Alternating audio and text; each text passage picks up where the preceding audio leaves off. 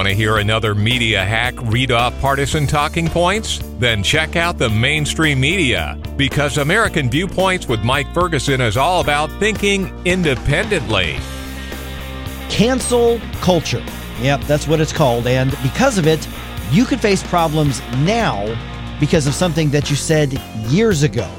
And to some degree, all right, you said it, so take responsibility. But on the other hand, we learn, we grow, especially if you said something stupid when you were a kid. So forgive and leave the past in the past, right? Well, Charles Lehman has a thought provoking column on just this. I found it at the AmericanMind.org. It's called The Cancellation Machine, and Charles joins me now. Charles, welcome to the program. Thanks a lot for your time. Uh, thanks for thanks for having me on. So this is something that I think it's talked about like in talk radio a lot and on cable TV a lot, and it's often just kind of pitted as oh those fill in the blank liberals, millennials, uh, college students, uh, whatever the case is. But what you're saying here is we've really got kind of a bigger, maybe cultural, not to mention technological change that really kind of affects all of us when it comes to what we're now calling the cancellation culture. Mm-hmm. Yeah, I, so so I think you know where I start is uh, there's this big argument about is what what is cancel culture? What does it look like? Is it good or is it bad? Does it exist at all? And you know, on some level, I think that debate usually frequently misses the point. All cultures censure people for some things. We all agree that there are certain points of view that should not be permitted in polite society. Um, and my argument in the piece, more or less, is that what has really changed that is getting really very little attention is the degree to which uh, our censorable actions are the things that we do, the sort of little what I call little uh, heterodoxies of everyday life, are so much more recorded today than they right. used to be. That yeah. because we live in a, a an age of uh, digital memory and digital recording, um, the way that we relate to those actions and the availability of those actions to everybody else has radically transformed uh, in a way that's wholly distinct from how really any other human society has dealt with them. Now, you mentioned kind of early on in the piece where you talk about the, the post hoc cancellation of people for what they have said and done previously, re, you know, results in kind of a widespread sense that we need to self censor, to use your words. And I think you're spot on about that. I do think uh, more people are saying, oh, man, no, delete that tweet or don't even put that joke out there. But I wonder, could there be unintended consequences for society just by kind of demanding or at least leading to that self censorship, like a lack of discourse, a lack of new ideas, a lack of debate, a lack of elevating our culture. I mean, do we risk that? Yeah, I mean, I I think that we I think that we do. I think you have to strike a delicate balance. I would argue that you know the sort of sort of categorical across the board all ideas goes discourse is not always the thing that is most conducive to successful a successful discursive democracy. Um, but that said, I think that there is some risk associated with that self censorship. We just have to understand it's not obvious how we get out of the paradigm that is imposed by technology. You know, my argument is that people are not becoming more censorious because they like are thinking badly about how to engage with each other. There's been some change in like everybody's character. People are more censorious because humans are naturally censorious, and there is like a new set, an infinitely larger set of opportunities to be censorious now available to us. Um, and self censorship is just sort of a, a natural response to the technological paradigm we're living in. Yeah, absolutely. And there's a couple other points that really kind of jumped out at me. And I, think the reason that I really wanted you to, to come on this program uh, is because this is exactly the type of topic we should be thinking about because we are seeing, you know, I do think a shift in the way we communicate with each other, the way that we call each other out. But man, it's different now that we can not only see immediately what we're communicating, but also we can go back and dig through the archives of our lives if you're young enough. I mean, and see something. And a lot of times we're putting yesterday's comments or last year's comments in today's standards. And I don't know that that's always fair. And we're not giving people room to grow and to learn and to be forgiven sometimes.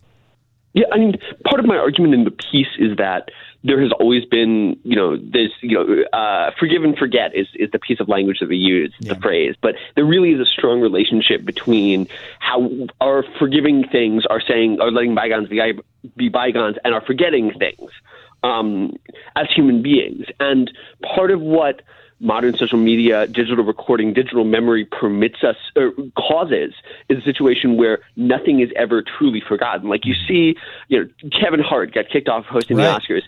Um, for some things that he said years and years ago that are not good things to have said.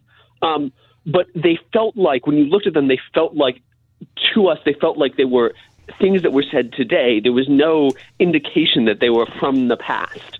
Um, and so old transgressions are always new. The past is always in the present because we've lost all of the mechanisms that caused our relationship to the past to erode. Like forgetting is a valuable part of making a more forgiving society. We can't do that anymore.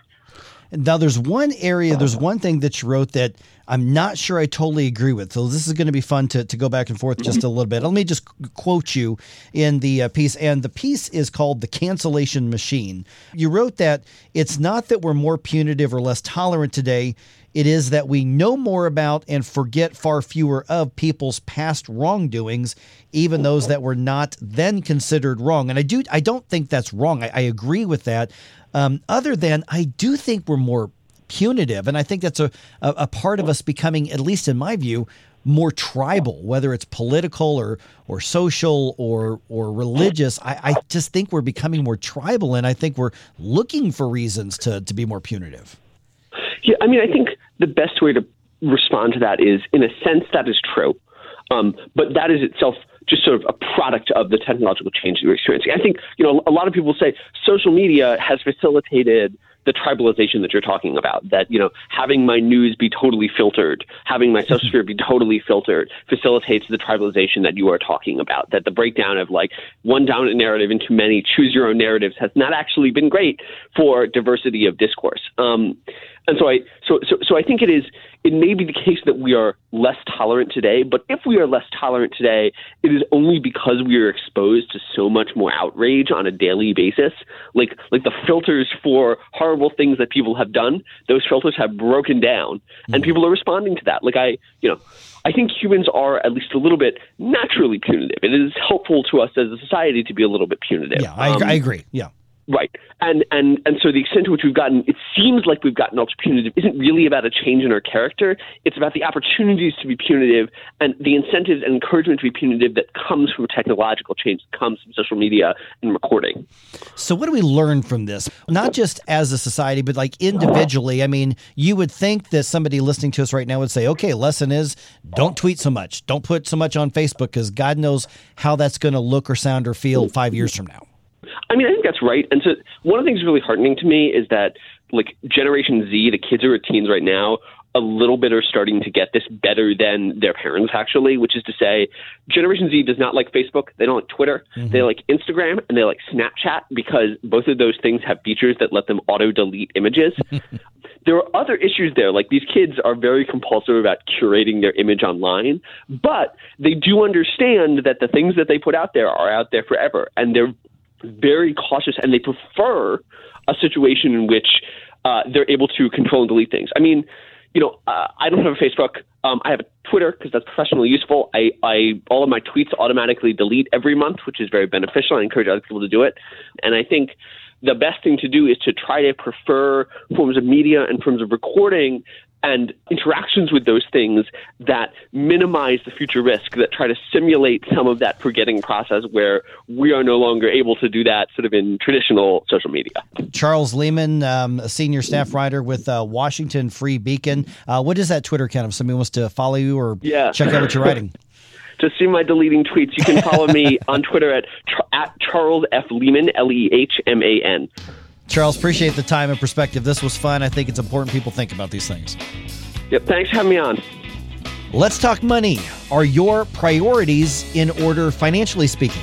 A new study says that might depend on how old you are and maybe how much money you make. We'll explain in just a few minutes here on American Viewpoints. This is American Viewpoints with Mike Ferguson.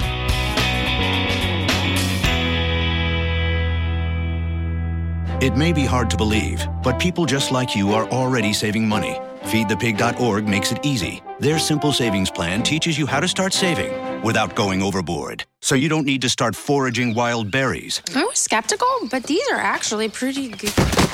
You don't need to sell your soul to the devil. 15 bucks is the best I can do. You just need feedthepig.org. Don't get left behind. Get tips and tools at feedthepig.org. Brought to you by the American Institute of CPAs and the Ad Council. In the wake of a disaster, what one thing can you send that will help people the most? A blanket, a tent, a sandbag, a doctor.